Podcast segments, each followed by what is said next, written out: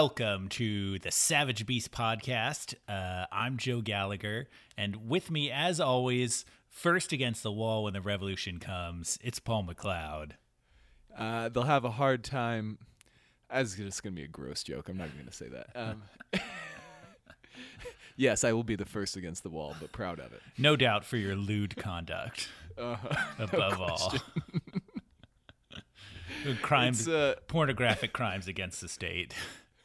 pornographic thought crimes. Um, Uh, so uh, um, this is our first episode uh, of Savage Beast in the Dark Times, uh, and we've um, or perhaps uh, all the episodes have been in the Dark Times, and we just this is our first episode where we were aware of it. yeah. Um, save you, save your angst, Joe. The he's not even in office yet. It's We'll- true. Um, we began this episode with a selection uh, from Igor Stravinsky's uh, "The Rite of Spring," uh, a beautiful piece of music, uh, originally meant for a ballet, uh, n- now performed uh, both as a ballet and as a uh, uh, piece of orchestral music. Um, and That's true.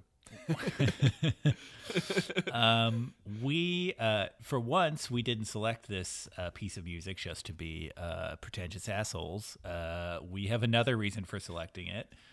Um, when it debuted uh, in Paris in 1913, uh, this ballet was so uh, modern and uh, was so uh, different uh, in its um, tone and execution uh, that it nearly caused a riot.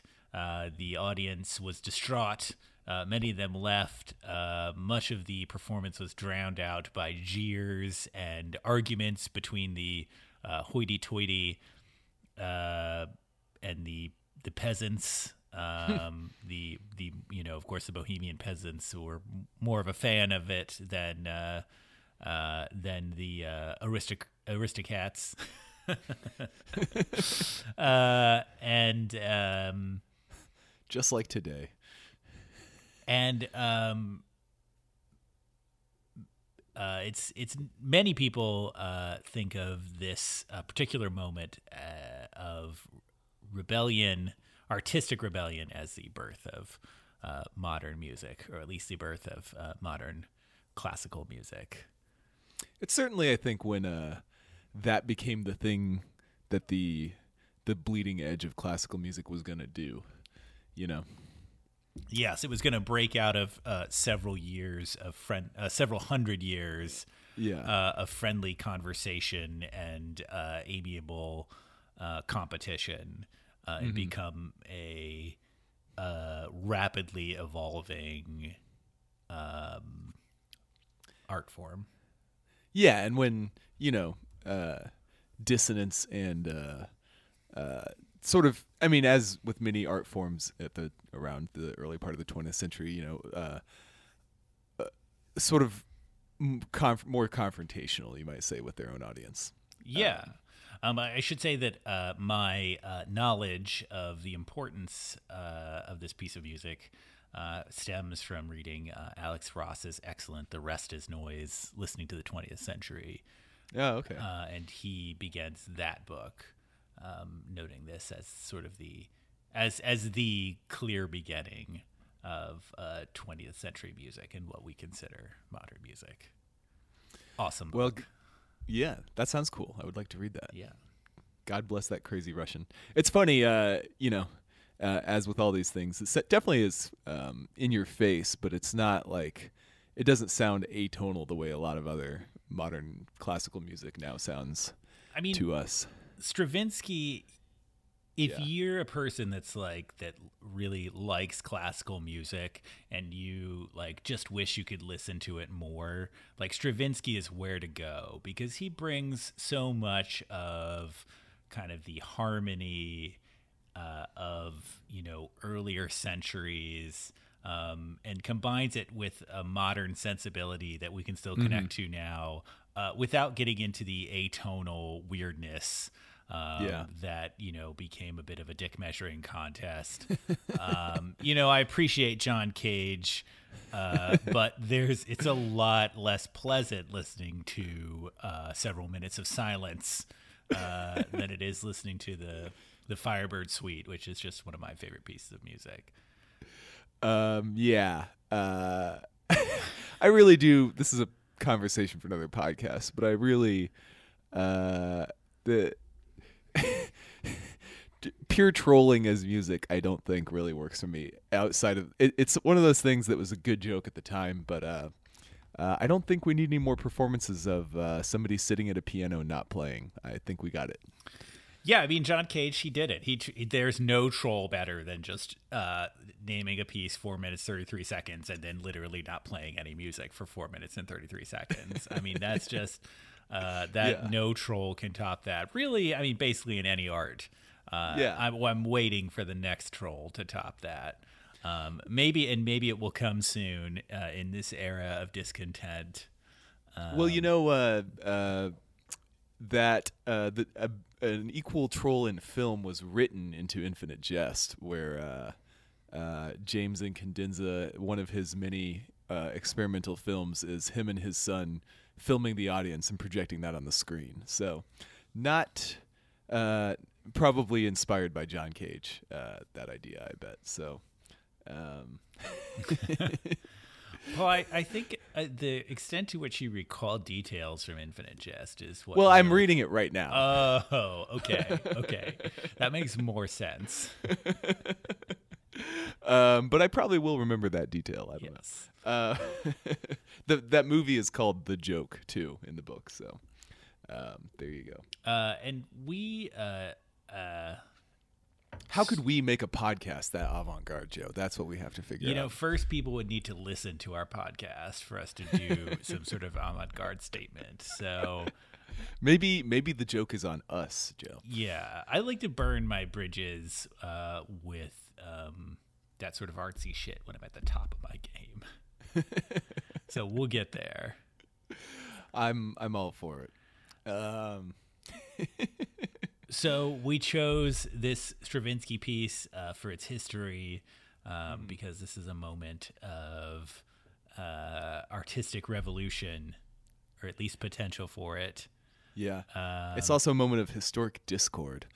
Yes, um, and uh, with uh, the um, election of uh, Donald Trump as president, I feel like we are approaching a new era of possibility for art to rebel against power. Uh, in a Yeah. way, yeah, in a way that it has not given had the opportunity to do so in uh, hundreds of years, not hundreds of in in the past hundred years Whoa. in our country. I I'm on the record, as you know, as uh, saying I would be surprised if Trump were worse than George W. Bush, mostly because I think George W. Bush was very, very, very, very bad. But um, uh, we'll see. The, he could always surprise me. Um, I would say more it's the era that we're entering now. Uh, Ah. Is um, we'll have uh, artists of all kinds united um, in their efforts to resist. And uh, you know, I, I guess there's it's hard to compare different eras, especially as we are, you know, relatively young and haven't had the chance to compare um, to too many. But certainly in the our lifetimes, um, I haven't entered. Uh, it's just a new time um, Yeah. where uh, there is uh, fear and trepidation uh, in the air, um, and it's it's already generated a um, a spirit of resistance in my peers that I've talked to that I have not encountered previously in my life. Yeah, definitely the overt uh, bigotry of the Trump campaign has uh, pissed people off to an unprecedented degree. I mean, I think uh, uh, so. One point is um, that's good in the sense that uh, Trump giving us forewarning does give us a people a better chance to prepare themselves to resist. as opposed to laying down like idiots, uh, like I and we uh, all did with George W. Bush. Um, so uh, that part is nice, uh, even if Trump is not worse than George W. Bush, um, which again is I only disbelieve that just because George Bush was so bad. Um, uh, even if Trump is not worse than him, people are already keyed up to uh, to fight it back. So that's cool. Um, the the other point I was going to make is, uh, you know, obviously in the '60s and '70s, that seems like there was a lot of protest music then. Maybe that's just because that's what people remember now. But um, Vietnam really pissed people off. So we'll see if uh, we'll see if something similar happens now. Good point. This is probably um, that's probably the uh, high high bar that this Yeah. era needs to surpass in terms of its uh, protest art. Yeah, the last real peak in the in the past. Um, Uh, even if it's not protest art, I think the the misery of the times will produce good art. Yeah, um, you know my uh, outlook, uh, my advice is that now it's the time to pay attention to music because I think the best music has protest at its heart, like whether it's rock or rap or jazz or blues um, or really any of the uh, you know thousand other genres. Like Don't forget folk, a classic uh, Yes. protest form. Absolutely. Um, you know, the greatest composers and musicians, um, they resist complacency, the status quo, prescribed correctness, uh, the political order of the time, authority. Uh, Having to keep your pants on. Yes, all sorts of it, from big, small to big. Um, uh, you know, they, they do that in order to produce, you know, the the greatest works, the transcendent works of beauty that like move us, free us, find us, understand us. Um, yeah, it's it's the time to make great art and share it. Uh, because that's like a, a the way to give voice to people who are suffering and in need, and I think we might enter a time where that is, you know, I, I think either more of that happens or you know unfortunately many people have been awakened to how much that was happening like uh, right around them um, uh, and uh, yeah i think the, the the point that i'm trying to make is like I, you know in the end i don't really care what you listen to it's like just keep listening to it Yeah. um, No, art is definitely uh, uh, a good buttress for times like these, and uh, both as a so it, it's got its use as a means, but also um, you know like the best time for movies was the '70s, and I feel like that's at least partially because uh, uh, people were just pissed off all the time. Um, yeah So And I think it's a way I think it's a way to face your own suffering and fear. Like I think that's one of the places where art is actually useful and not just a balm, but when you're Yeah. sort of trying to understand what you're going through, uh, it's a way you can really like open that up and share it. Yeah, that yeah. To poss- probably phrase that another way, um, uh, this might just be my sensibility uh, coming through, which is that I tend to like things that are confrontational and hard and dark, as we've discussed before. But um, uh, I feel like art is being is is tapping into a more real existential truth when it's getting um, just having sort of a dark outlook because you know eventually even if Trump doesn't do it even if we live another you know 100,000 years eventually humanity will go extinct and certainly you and I will be dead long before that and that's a truth we have to face Thank God. um, so to me, I don't know. I find art most consonant with um, my sort of outlook. Even though I'm a cheery guy who seems to be smiling a lot, this is something I discover whenever I see video, candid video of myself. Is oh, I smile more than I think I do. Um, but uh, uh, uh, it's all a mask because um, the the darker and more uh, brutal the art, the more I find it intriguing and interesting. And um, so uh, the the the very thin rather tarnished silver lining to a uh, potentially dark presidency ahead of us is um, that uh, I expect it to inspire good things. Yeah, uh, I expect it to um, inspire good things and inspire people to uh, look for and support those good things, uh, which is, uh, I guess, um, a big silver lining to an extremely dark cloud. No, I mean, I don't want to harsh anybody's. Uh, uh, I don't want to uplift anybody's uh, already harsh buzz, but uh, you know, I, I'm not one of these people saying give Trump a chance. Maybe he won't be so bad. I'm just saying, um, we don't yet know that he will be the apocalypse. So we'll just. Uh, I expect him to be awful. I just don't know that I expect him to end civilization as we know it. He might, but I don't expect it. It's true. It's it's unrealistic to, uh, or it's um, insincere to say that like uh, the world has never faced Oh yeah, this sort of dire circumstance before. It certainly has. yeah. I mean, Um, guys, people, Reagan literally had Alzheimer's disease and was president. I mean, and was and was authorizing insane, you know, dictatorship propping up schemes in the Central America and so forth. yeah. And uh, you know, Nixon was a psychopath who was bombing Cambodia for no good reason because in order to win a war we never should have fought. And uh, in the in the 50s and the 20s, people were rousing out communists and uh, supposed communists, and you know, uh, ending their careers and social lives and doing the same with homosexuals and uh, there's there's been plenty of uh, there have been plenty of uh, populist, angry, right wing movements in the United States, and we have survived. So this is not to say that people should uh, stop being vigilant, but that um, they should not totally despair. Is all. Indeed. And we are here to help with that by sharing our uh, electioneering playlist.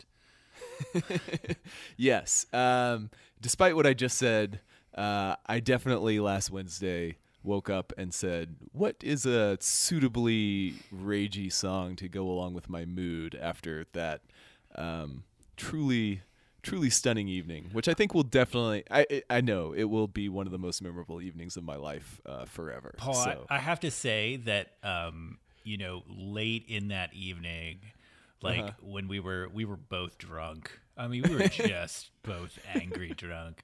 I think it, you know that time. Like, I'm usually pretty dark, but like in that evening, like, I thought you were going to say I'm usually pretty drunk, but well, that's true. maybe, maybe. But I mean, I'm usually pretty dark, but like you started even like posting to our uh, our group chat much darker, cynical messages than I'd ever seen from you. About they were not uh, that sort of, um, you know. Uh, uh, you know, cool, calm. Of course, it's gonna happen. You're just like, oh shit. yeah, reading those the next day, I was like, "Oh yeah, I was I was pretty drunk." Yeah, yeah, we were we were all in the heart of darkness for sure that night. I mean, I was mostly surprised, really, more than anything. Um, I was, I was when I was saying those things, I was, um, uh, I was perhaps compensating for the lack of darkness in Trump's acceptance speech because I, once it was clear he was going to win, I was like, well, I'm gonna, I have to stay up to watch his acceptance speech because there was the potential he was going to sort of reiterate his convention speech and it was going to be just uh, a historically vicious uh, suck it bitches type of speech. Um, it ended up not being that at all, which, uh, you know, um, Lord willing, that's the spirit of the Trump presidency, but I have absolutely zero faith that it will be. Um, so uh, uh, I, I guess I was compensating with my messages, is what I'm saying. Indeed, indeed, where we were, you were discussing whether he was literally Hitler. Yeah, but I think I said he was not. Yes, it was fair. Look, that was the night. That was the night. We, you know, anything goes that night. Uh, I think I ended. I think right before I like passed out, I ended with a call to just basically kill the rich. So, I mean, and now they're dead. Um, wow. Um, let's play some music. Yeah. All right. So we have an eight song playlist, and uh, we hope it to be not merely a uh, blast of rage, but a blast of rage followed by a more nuanced appreciation of the path life might take in in the dark times uh, potentially ahead. So, um, I guess we'll just go song by song, Joe, and uh, each of us picked half of these, so uh, that person will say why he thought it was good. Sounds good. All right. The first one we have is uh, Liars, Plaster Cast of Everything, from their album, Liars. Uh,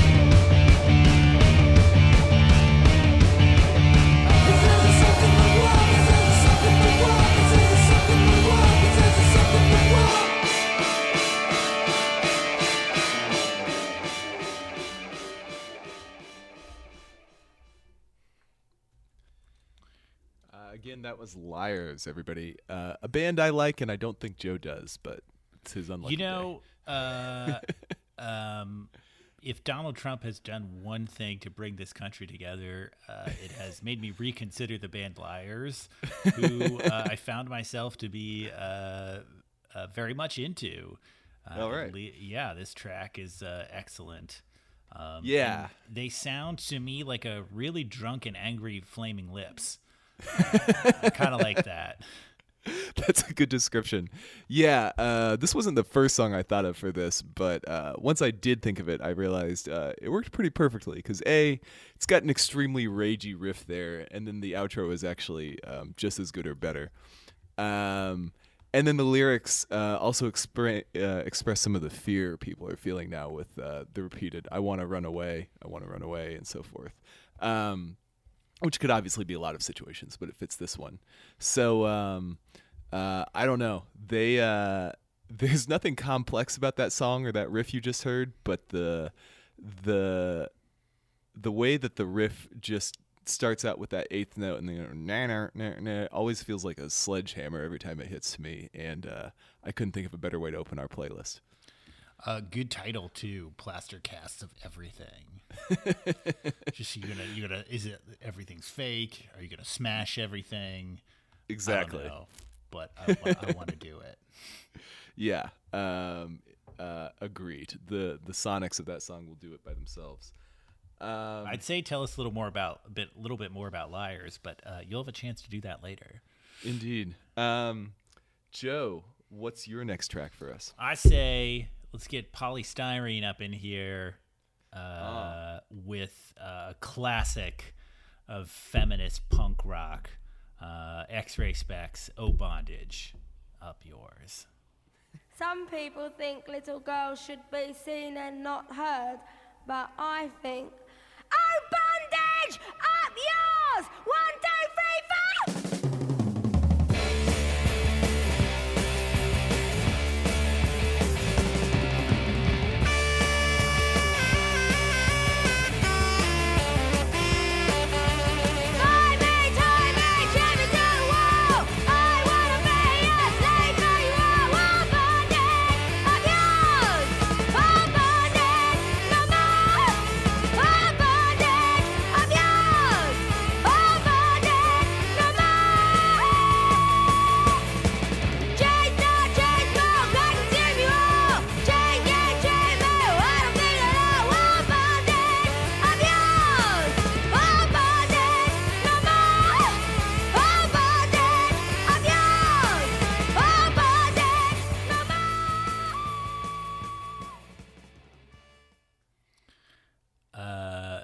was, if you aren't, um, if you didn't get it from the song, that was "Oh Bondage Up Yours" uh, by X-Ray Spex, um, recorded in uh, 1978 um, one of the first, um, um, or a part of the first wave of female led punk rock bands. Um, and just a fucking awesome songs. Uh, a fucking awesome song. Uh, uh, from their album Germfree Adolescents, uh, um, which is a, a punk classic. Uh, and uh, this song just popped into my head. I've, I've known it for years, listened to it off and on. But I think with the, you know, kind of the irrefutable anti woman uh, slant of this this election's results, um, this seemed appropriate to just kind of express that moment of rage. Um, Yeah. and even more appropriate because she's the uh, she's the daughter of a Somali immigrant to uh, Great Britain. So Yes, yes. Um, checking all the boxes there. and a fucking freak too. Yeah. like you know, no doubt about it. Um, so uh, it's it's a great song, uh, uh, and it's you know it's interesting to see how that this um, you know the opening lines, which she just screams um, about how little girls should be seen and not heard. Uh, that was um, you know, she's singing that what close to wait, uh, like 40 years ago, right? Jesus. And like Yeah. it's still, a- I mean, it's still an applicable sentiment now. Sure. Um, to, uh, you know, kind of uh, a, a rallying cry against, um, you know, a sentiment that a, a plurality of our society, um, you know, believes in, and it's sort of, uh, you know, maybe not overtly, but close Well, enough. pretty- close enough. pretty, pretty, pretty overtly. yeah. Our Actually, president likes to. Our president to be likes to grab them by the pussy. so- Yeah, yeah. th- there you go. Right. Yes. Yes. Actually, overtly. Yes. I take that back. Um, so it's it's you know it's still a relevant song and uh, it fucking rules. Yeah. Um, I had never heard the song or any X-Ray Spex, so thank you, Joe. Um, a wonderful companion piece to the Pill album we talked about in our last episode with the convergence of punk and saxophone. Yeah, I'm gonna have to return to that Pill album now.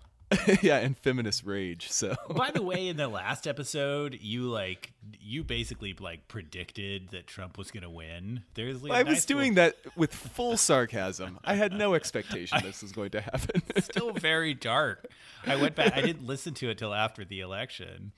Oh yeah, I have a funny. There's a funny part there. I don't know if you've listened to that episode again, I have. um, but it's funny how like we talk about he'll be Chancellor of America, and I said finally an excuse to name my son Chancellor. Now I also learned, totally unrelated, that of course that's not the first reason to name my son Chancellor, but um, the uh, Chance the Rapper's legal first name is Chancellor. I did not know that. I did not know that until last week. Uh, it's pretty awesome. That is pretty awesome. It's a sweet name. It's uh it's too bad Adolf Hitler had that title, you well, know? yes, Chancellor Jonathan Bennett. Yeah. Yeah, I mean, wow. I mean, I wanted to Adolf would have been right at the top of my list for my kids, except, you know, just that that whole genocide thing just ruins a perfectly good name. oh Um boy. Uh, there's be a lot of little kids' first name Trump now. oh god. Um let's hope that let's hope that it's still okay to name your son Donald in 4 years because that would mean that it wasn't that bad. I know some good. Um, I know some good Donalds. I'm gonna fight the Yeah. fight for good Donalds. I'm sure there were a lot of people who were like, "Yeah, you know, I was named Adolf before Hitler. It's cool for about, you know, till about 1990, probably about the last of them died off, and then yes, yes.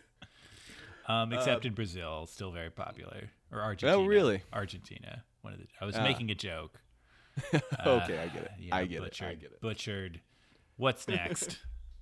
Um, uh, just just in case I didn't say it, that song was awesome. But yeah, uh, next is uh, Mclusky without MSG. I am nothing from their album. The difference between Me and You is that I'm not on fire. Wow, good title. And accurate. Um,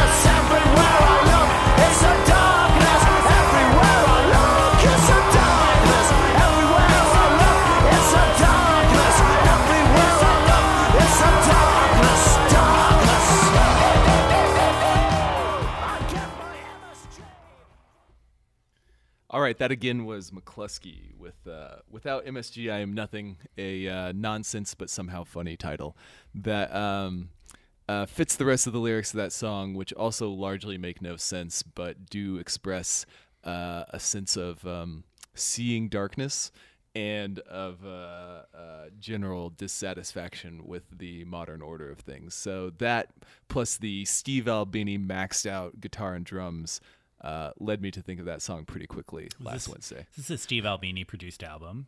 Yes, it is. Nice, excellent. Um, Yeah. Randomly, I think several years ago, I sent you a track from this album uh, called "She Will Only Bring You Happiness." Uh, yes, that's a great song. really good. If you sent Um, it to me several years ago, you were way too late because I bought this in the year it came out. But Well, then you were way too late sending this awesome album to me. I'm sorry. I'm sorry. That is a great track.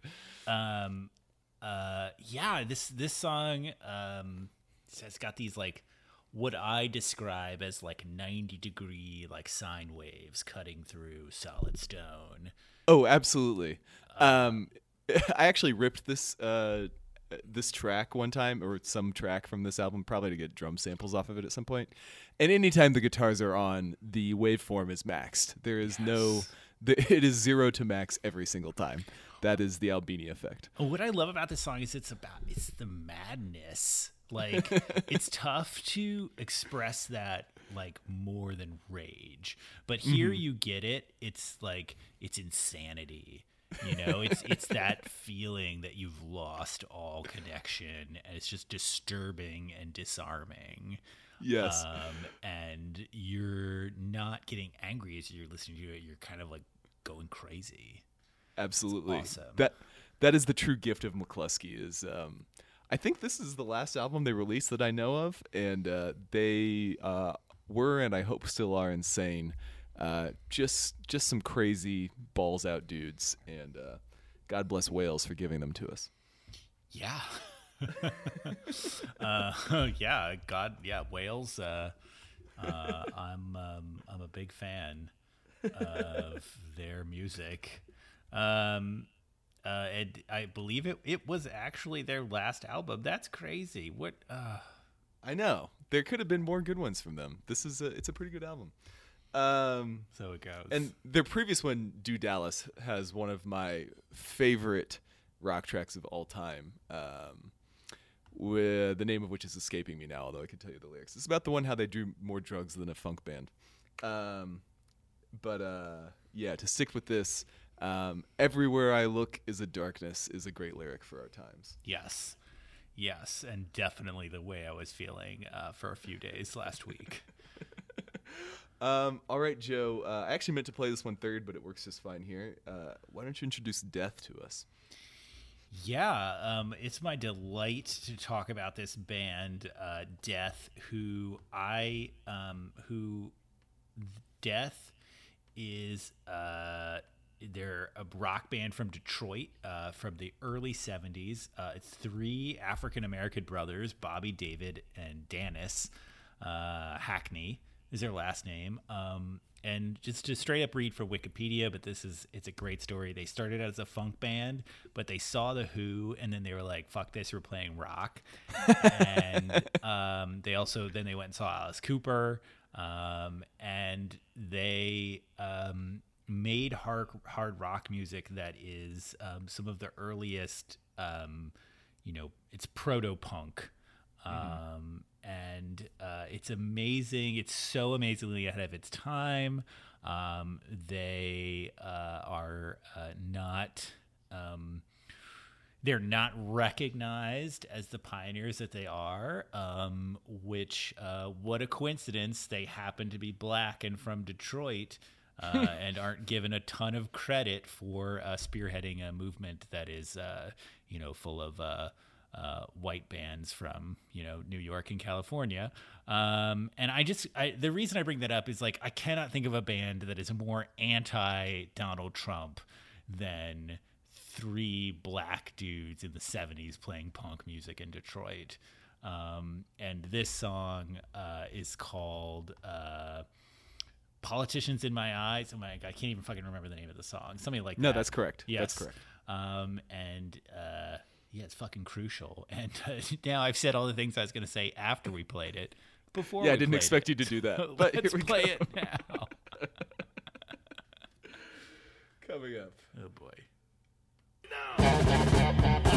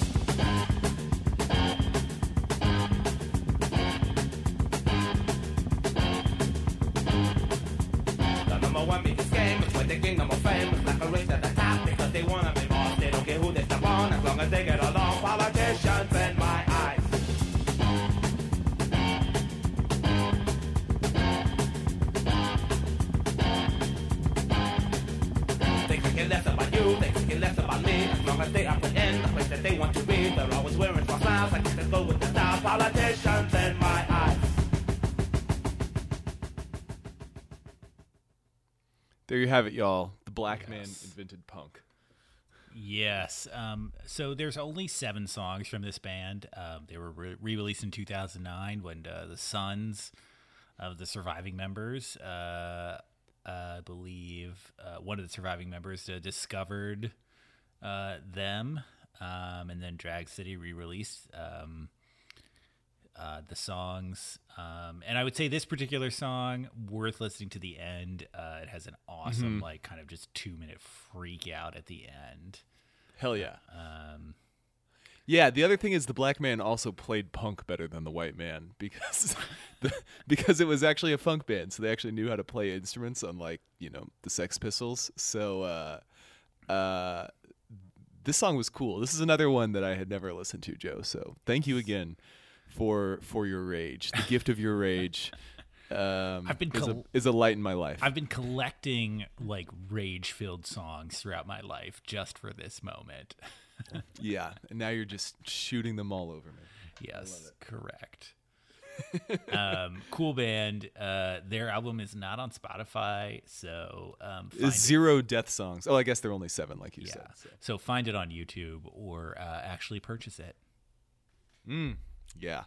Um yeah, uh, great cover art too. I'll uh, I have to give them that. It's like a, a neon Detroit '70s illustrated skyline with a, a bat signal type spotlight shooting into the night sky to say death. Yes.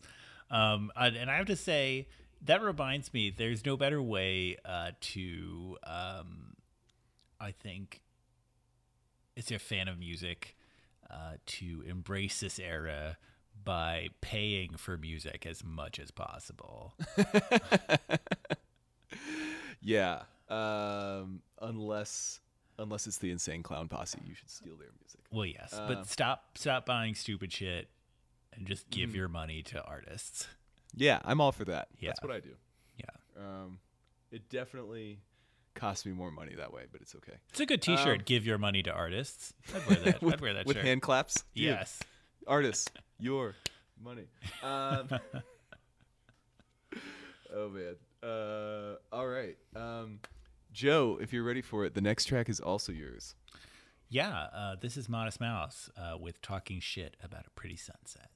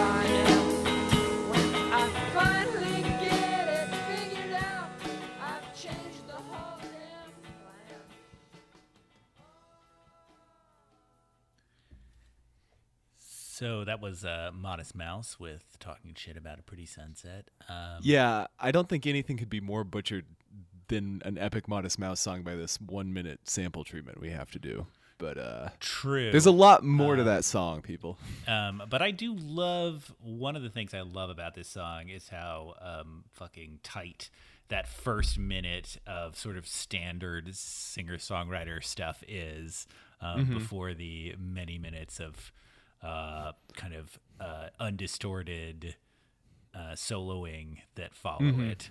Um, uh, this is one of my easily one of my top five favorite Modest Mouse songs. Um, It perfectly captures um, uh, Isaac Brock's ability to um, romanticize uh, the just depression and The experience of being a loser and knowing it. yeah, um, you know, he's he's got the lyrics here about uh, how he blames his town, his job, his friends, but it's just himself. Uh, I reminded, you know, it's like from whenever I breathe, you breathe out, I breathe in. When he says, he, uh, I don't want to go to bed and I don't want to stay up late. Um, just that, like, just so close to not wanting to exist. Um, so I just picked this song because um, it's one of my favorite down and out songs, and I think it it just sort of popped into my mind sometime late last week uh, as how I was feeling. I was like, I feel this depressed. I need to listen to this song. Um, and it, it kind of it's a it's a really great depressing song and, and then you know later he's singing the he's singing the title. He's um, talking about he's talking shit about a pretty sunset, um, blanketing opinions I'll probably regret soon. Um, and you know he's sort of like realizing that he's you know too far into his own head. And Yeah. then there's a you know there's a long instrumental part at the end where it's kind of a you know you feel like the narrative must be that he's emerging a bit from this dark place. Yeah, I mean, I think that's sort of what Modest Mouse does. Is you know, first of all, that line you just quoted is. I don't know if everybody has this experience, but certainly the first time I heard those lyrics, I was like, yeah, there have definitely been times when I realized like I'm actually saying something just to be an asshole, to shit on everybody else's enjoyment of something. And I realized that I don't actually even believe it. yeah, yeah, just being a dick here. yeah. Um, but I can't stop myself.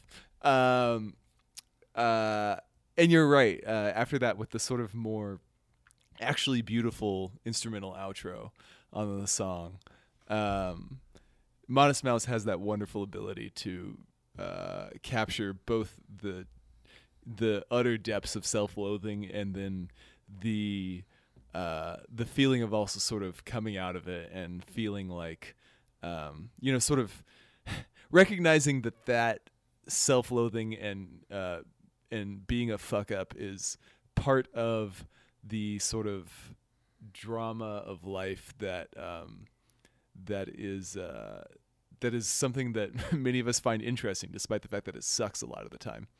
So um, uh, yeah, they're really there's a lot of a lot of skill in the way they they evoke that without even resorting to words all the time. And um, one of the reasons they're one of my very favorite bands of all time.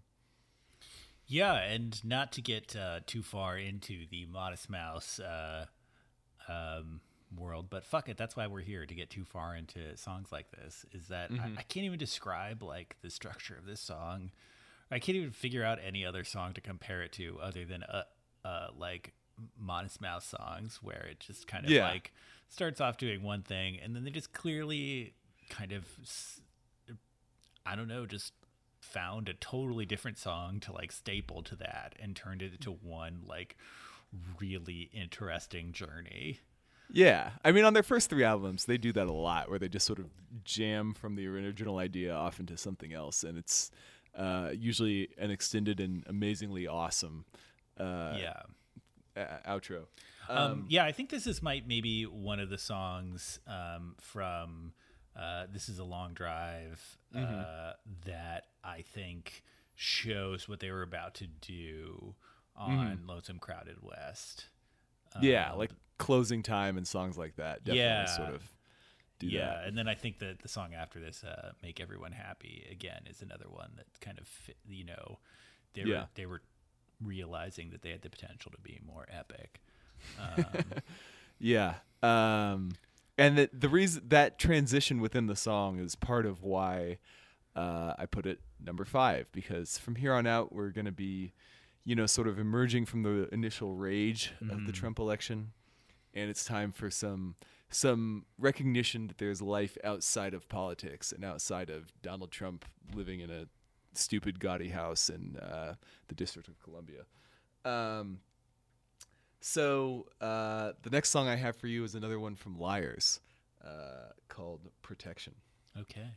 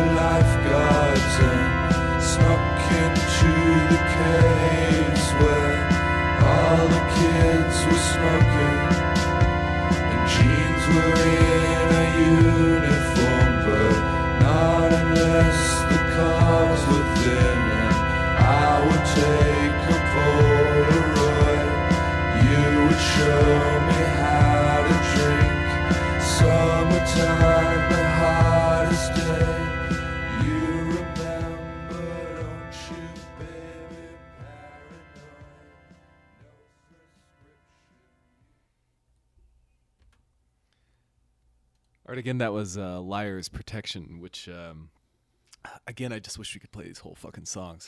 um, that's actually the closing track to the same album from which the previous "Liars" track was the opening track. Uh, normally, I wouldn't put two Liars songs on the same play or two songs from the same band on the same playlist, but I actually could have filled out all four of my songs from Liars for this. These for are not whatever normal reason. times. No, exactly.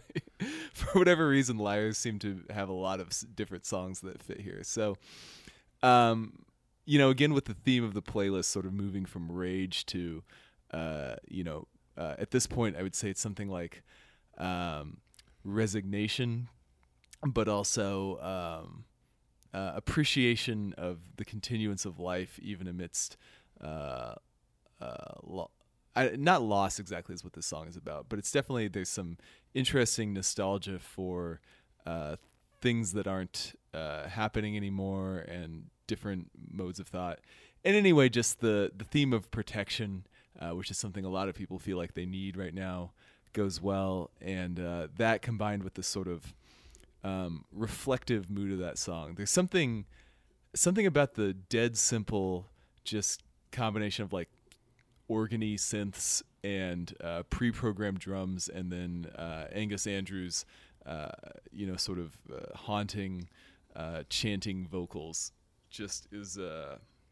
I, you just listen to it. I don't know how to d- evoke it more than that, but it's it's just beautiful despite its sort of ugliness at the same time, and that seemed fitting to me.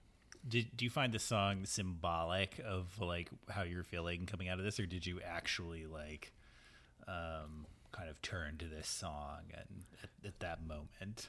Um, no, I mean, I actually, uh, it would be it would be disingenuous to say that it, uh, it, it I, I came up with it when thinking about what to fill out this playlist with. But as soon as I thought about it, I was like, that's perfect because this actually does evoke some of that mood of things are bad, but um, things will also go on and will Right. improve. Um, Not to say, and that it's that not even about it the in- yeah you know inauthentic that a lot you know that you Yeah, know, yeah, searching for it doesn't make you know makes it an you know inorganic experience Yeah, no, I totally agree. Um, but uh, yeah, it's not even the lyrics, but just the sound of it just hits that uh, note, if you will, perfectly for me. right um cool uh and well, i'd have to say i have to i just have to ask you for your one minute pitch Mm-hmm. Um why listen to liars Uh, Liars is one of the. Uh, this is again, they're definitely a band that. Uh, it knowing what I know about our respective tastes, it's not surprising that they divide us. Um, but uh, they, especially their first handful of albums, are. Um, they produce some of the, my favorite music ever. Starting especially with um, uh, drums well, really the best one is Drums Not Dead, which came out in 2005. It's an extremely abrasive album. The first three tracks are uh, al- almost difficult to listen to, even if you like them and are into what they're doing right then, because it's them like just pounding the shit out of drums and stuff in an East German radio recording studio where they had access to all different rooms that had different acoustic properties, you know, so they could their radio plays could have the right echoes for somebody walking through an alley or uh, you know, talking in a large hall or something like that. So, but I mean, you know, obviously they used it for it's very difficult to describe what liars do. The, these two songs that you just listened to are like them returning to simplicity after drums not dead um, but it's still not exactly like you know normal pop music. Um, so i don't know. They're just they're one of the most creative and weird bands that is still identifiably mostly f- playing rock music. And uh, they what I also love about them is that within the span of a few songs on, for instance, Drums Not Dead, they'll go from um, just like ear piercingly abrasive, uh, loud, fast music to some of the most beautiful, ethereal, gauzy um, songs I've ever heard in my life. And um, it's like again, it's one of these things where they've got a punk ethos all the time, but it's they're willing to be creative about their palette in a way that you know, sort of s- straight ahead punk bands aren't, and that that attitude combined with experimentation uh, works wonders for me. For sure. I mean, they're they're smart as hell, and that comes Yeah. through. And uh, it's it's um, really interesting music, and I think that that's why uh, listening to it now, I'm uh, a little more into it than I was uh, back in the day. Um, but hey, that's a that's good. that's a good thing. Absolutely. Uh, okay, so this next song um, is uh, we'll say the name of it. It's the first song uh, that kind of came up randomly uh, that uh, caused uh, an, an organic uh, growth of happiness in me in these dark times. Several days after the election, and I was just really happy to hear it.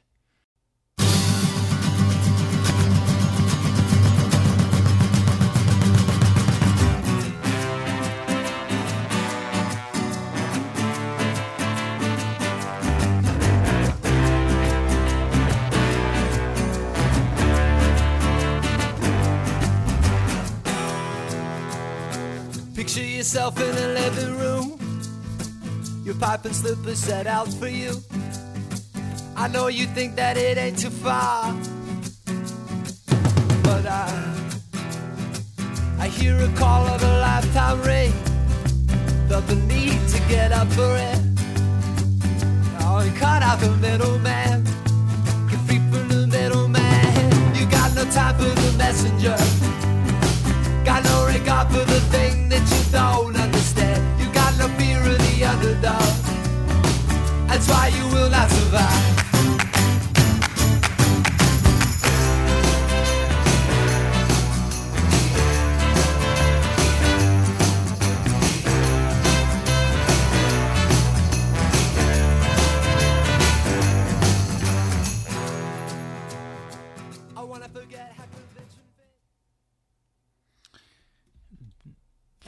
Spoon with the underdog. Um, a really great anthem uh, that absolutely makes no sense uh, when you when you sit down and, and think about it. Read the lyrics. Just don't read the lyrics. Well, the chorus makes sense. You got no fear of the underdog. That's why you will not survive. Yeah, Like, that's the only part of the song that like actually is not uh, kind of gibberish. Um, but from the second that that little acoustic crescendo begins the song, uh, you're just into it, um, and it's it's silly madness, um, and uh, you know it's it's you can't not be happy uh, to hear it come on, and I think that that's why I have this song on there is because there was a spontaneous feeling of joy that comes with it, uh, and it, it definitely hearing it uh, on. Uh, uh, Sirius XM on some channel uh, really reminded me that that uh, that part of music still worked uh, even in uh, you know after a few days of feeling like shit. So it was a welcome um, reminder. Um, and Spoon is great about that. They have um, they're kind of cool and confident, uh, making you feel uh, good. Um, they do what they do um, without embellishment um, and without much fanfare. Like this, this song might be their showiest song, and uh, I, I, it's it's very um, um, laid back yeah. um, and confident. Yeah, Spoon is amazing to me because they have like eight albums of doing the same thing, and somehow they're all good, as far as I can tell. Yes. Um, yes. I think a they have an incredible. They they put down incredible rhythm tracks. Um, Right. I think that's what makes the fact that they're just sort of doing mid-tempo rock over and over again work is that the groove is perfect, and um, then on top of that, Britt Daniel has an amazing voice. Uh, we've discussed before those uh, voices that incongruously match, uh, incongruously match um, graveliness with tunefulness. Yes. His is one of those, like Hamilton Leithauser. I don't understand how it works, like in a sonic physics sense, but somehow it does. And um, uh, this is one of their best songs, and you really couldn't have picked a better one, Joe. Uh, with the with the lyrics, um, again, this is this is the hope I hope people can can bring themselves to have. Uh, that um, uh, the president is just one guy who, uh, granted, controls a vast and disgusting uh, surveillance state and military, but um, nonetheless, he can't kill us all. So um, Yes. that's it- why it- he will not survive. And I mean, it is his. He has no fear of the underdog, and that's uh, it is a weakness. Absolutely. It's always it's always been proven as such. Um, Yeah. One way or the other. Um, yeah. But again, though, it fits the narrative of our playlist, sort of uh, coming out of that, and um, wonderful song. I have to say that um, your comparison to Hamilton Leithauser reminds me that the um, random opening night of South by Southwest, where I um, uh, kind of was drunk and tired and stumbling around uh, in uh, the outdoor part behind Stubb's uh, barbecue in Austin and saw uh, Broken Bell, Spoons, and the Walkmen all in a row was, Oh, like, really? in retrospect, a pretty epic night. At the time, That it is was just like, amazing.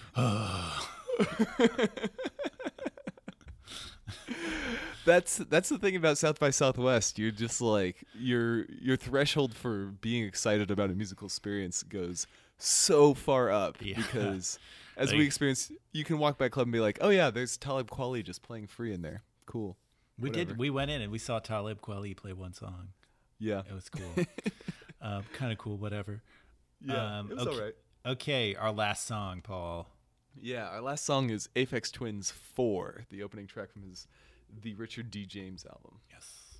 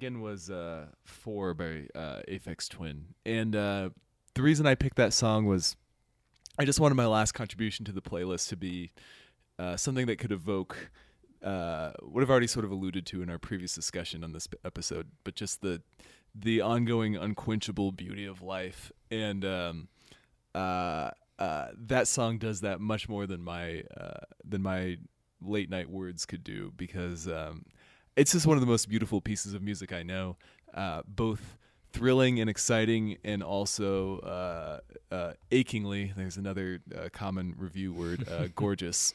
Uh, combination of melody and harmony just one of my favorite musical compositions in the world. And so um, I hoped we could sort of pull the playlist back around to that direction because, again, um, politics is but one part of life. It's an important part of life that everybody should be engaged in, but uh, ultimately, um, our lives are much bigger than it.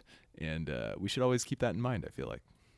Yeah, um, one hundred percent. We should, uh, you know, uh, just take the message that these songs have, uh, even when we don't fully understand them. Um, you know, accept that you know what we feel about them is might be more than what we could express or explain. Um, for this song, I mean, there's such magic in these simple string samples uh, in the hands of uh, the, the genius that is uh, Richard D. James. Um, there's a purity to the work uh, that speaks to someone uh, who is clearly communicating um, one of those thousands of emotions uh, for which we don't have a name, uh, which we too often ignore because, you know, out of laziness and a desire to avoid the troubling consequences of empathy. Uh, I feel like Aphex Twin says uh, that we all feel our own thing. You know, we're always in between. Uh, and there's great value in that lifelong quest to understand what's in between. Um, uh, I, I it's that that word empathy comes to me from his songs, uh, like again and again, where he is is working to understand um, parts of our psyche that um, you know we really don't work to understand. Um, certainly that you know in in the context of of politics we all too often just steamroll over uh, in the effort to um, normalize and synthesize and um, tranquilize. I feel like I'm preaching here. Um, everything, whitewash everything. Um, He he rejects that with the immense beauty he pulls out of his work. Um, in other words, fucking good song, mate. Thank you, man. Uh, good good way to end it with just fucking great music. yeah, that's what I was going for. I'm glad it worked for you too. Yeah, for sure. Um, yeah, it's uh, uh, you you said that well. I don't have anything to add. Yeah. It's uh, good music. Yeah. Um, all right. Well, that was our playlist, everybody. We hope uh, we hope that we uh, that plus our commentary helps put some perspective on the um, undoubtedly traumatic for many people uh, events of the past week. And uh, I don't blame anybody for being uh, really fucking upset about the fact that a misogynist, racist dumbass is going to be our president.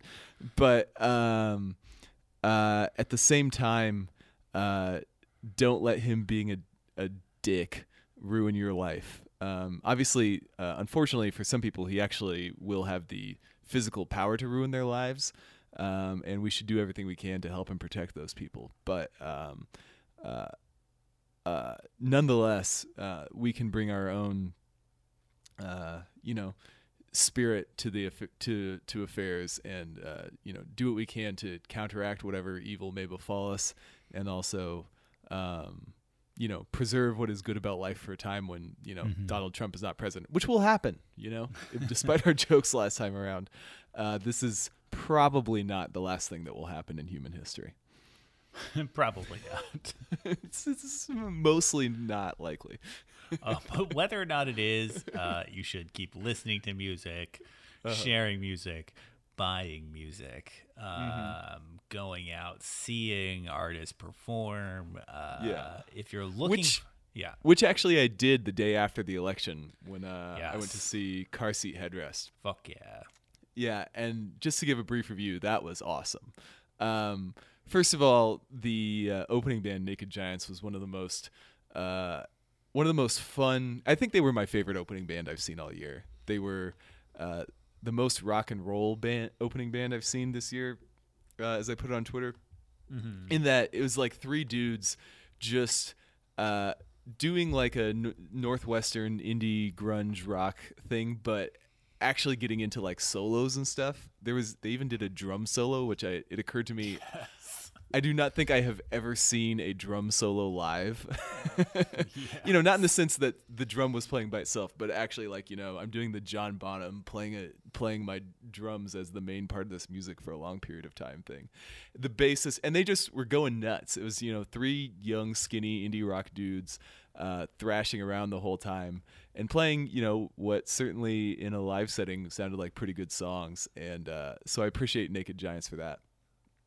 Um, and then car seat headrest came out, and uh, as we've discussed, there's we don't need to reiterate, but you know that's our favorite music that has come out this year, and uh, they did wonderful renditions of it, and uh, uh, you know just to to tie it to the theme of this episode, um, just being there and experiencing music and seeing the the weird specificities of the people who are making the the art you love, like the fact that uh, Will Toledo uh, basically looks like a librarian. Uh, he's got this constant sort of, uh, you know, just like he's got a resting frown on his face, like a 50 year old librarian woman might. And then he wears these big glasses that are constantly falling down his nose as he's uh, rocking out on his guitar. So it really makes him look like a librarian. And uh, he also had the driest sense of humor of just about anybody I've ever seen um, uh, leading a band. So uh, that combined though with their passionate and intense music, and then the fact that they closed with um, with five years by uh, uh, Ziggy Stardust and the Spiders from Mars, which they introduced as being you know inspired by the election of the previous night. Um, was just perfect. Uh, five more years, and that's all we got. So, um, you know, do things like that. Your life will go on. Nice. Um, yeah, I would love to hear a recording of that five years. I, I actually did at the at the the last 30 seconds of the song, I turned on a video. I haven't actually listened to it yet, so we'll see what tinny bullshit my phone captured. I searched for one on YouTube, but only found them car- uh, covering uh, Paranoid Android, which was a lot of fun. That's cool. They actually said they learned the song at soundcheck, so I believe that was the first time they've ever played it live. Nice. Yeah. Um, yeah, that's fucking cool. I'm pissed I'm missing them. They're going to be in Portland while I'm in New York for Thanksgiving. I may have complained complained about that on a previous podcast. I don't care. I'm going to complain again. Um, but uh, yeah, you know, if you, um, a lot of people I know are kind of taking their uh, uh, responsibility to volunteer and give back more seriously these days. Um, but in between those, uh, I think going out and uh, seeing, especially your local, you know, seeing local art uh, Yeah. is uh, a really good way to kind of, uh, you know, um, do something positive. Uh, and also say fuck you to the um, incoming regime. Absolutely. Let me tell you, Um, Rudy Giuliani does not like the punk band you are going to go see. oh, I would love to make him listen to it. Yes. Fuck Rudy Giuliani, by the way. That guy, that guy is actually creepier to me than Donald Trump, who's mostly a, a self-absorbed idiot. Um, Yep. Yep. Giuliani is is actually like fucking evil. Um, anyway, uh, one last thing on car seat headrest. I bought their I bought Teens of Denial on vinyl at the show, which I already own it uh, on MP3, which means that my free MP3 download with the vinyl is useless to me. So, uh, if anybody's listening this far and would like an MP3 copy of the album, uh, get at us via uh, at Savage Beast Pod on Twitter or email us at savagebeastpod at gmail.com and I will send you a free download code for that album. Um, and if nobody does, then uh, uh, whatever. I don't care. Um, but you can also find us at savagebeastpod.com uh, dot com on the internet and uh, find us on iTunes, where we'd love it if you subscribed and rated and reviewed us uh, for algorithmic purposes. So, um, yeah, Yeah. Uh, get get your free album, people. Yeah, and uh, I'll end by saying, uh, in the words of the dead Kennedys, uh, Nazi punks fuck off.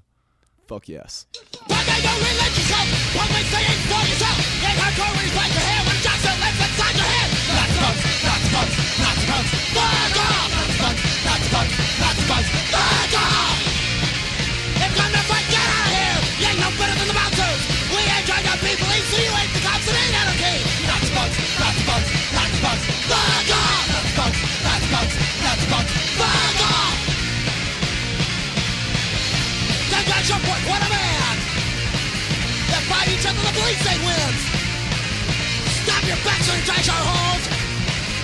Trash your back if you got real balls. There's nothing left to go.